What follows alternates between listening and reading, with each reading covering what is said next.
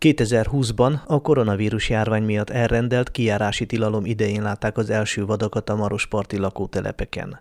A közösségi oldalakon többen is posztoltak fotókat rókákról, amelyek sötétedéskor átmerészkedtek a folyón, és kihasználva az utcák viszonylagos sivárságát, élelem után kutattak. Tavaly óta azonban egyre gyakrabban látni vadállatokat a városban, s már nem csak rókát.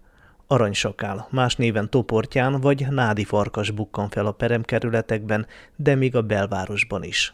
Novemberben a gyerekkórház közelében kószált egy vad, de a legsúlyosabb eset augusztusban történt, amikor egy kutyáját sétáltató nőt, pontosabban annak a négy lábúját támadta meg egy aranysakál a Marosparton. Itt harapott meg, nagyon megijedtem nyilatkozta akkor a helyi tévének az áldozat. A nő azt hitte, hogy megvadult kóborkutyával állt szemben, csak a kórházban világosították fel, hogy egy aranysakár rontott rá. Arad fekvéséből is adódik, hogy az elszaporodott vadállatokat gyakran látni az utcákon. A Maros kelet-nyugat irányban folyik el a város mellett. A központban egy félkört ír le, és a kanyarulatában található a szabadtéri strand, illetve a vár körüli erdős bozótos terület, amely ideális élettere az aranysakának és a rókának. Az állatok a hidakon és a gázlókon könnyűszerrel bejutnak a városba. Az Arattól 14 kilométerre délnyugatra fekvő Újvingán a baromfi udvarok lakói tizedelik meg az aranysakálok. Tele van velük a környék, falkában vadásznak. Ha elkapják a bárányt, azt is megeszik, mondta egy helyi juhász. Amint besötétedik, üvölteni kezdenek. A vadászok szerint a ragadozók elszaporodása miatt veszélybe került a vadnyúl, őz és szarvasállomány is.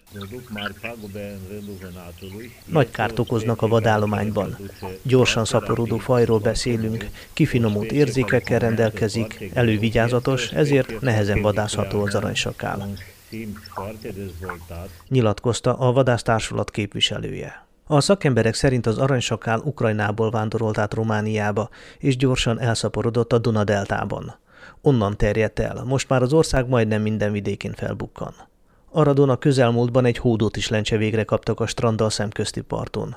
A rákcsálókat a magyar határi húzódó Maros Ártér tájvédelmi körzet vezetősége telepítette be. A természetvédelmi terület pedig kiváló élőhely számukra. Nem csoda, hogy elszaporodtak és felmerészkednek már a városig is. A vadállatokról szóló lakossági bejelentések egyelőre süket fülekre találnak. Sem a helyi, sem az állami rendőrség, de a környezetvédelmi felügyelőség vagy az erdészeti igazgatóság sem tudja, mi a teendő, ha lakott területre merészkedik be egy róka vagy aranysakál. Törvényes szabályozás ugyanis egyelőre csak medveveszélyre vonatkozik. Arad megye kormány megbízottja, Tóth Csaba érdeklődésünkre közölte, a prefektúra nem illetékes ebben az ügyben, a helyi hatóságok kell megoldást találjanak a helyzetre. Az aradi önkormányzat egyébként kezdeményezte egy vészhelyzeti bizottság összehívását, amelynek az lesz a feladata, hogy valamilyen módon megszabadítsa a várost a vadállatoktól.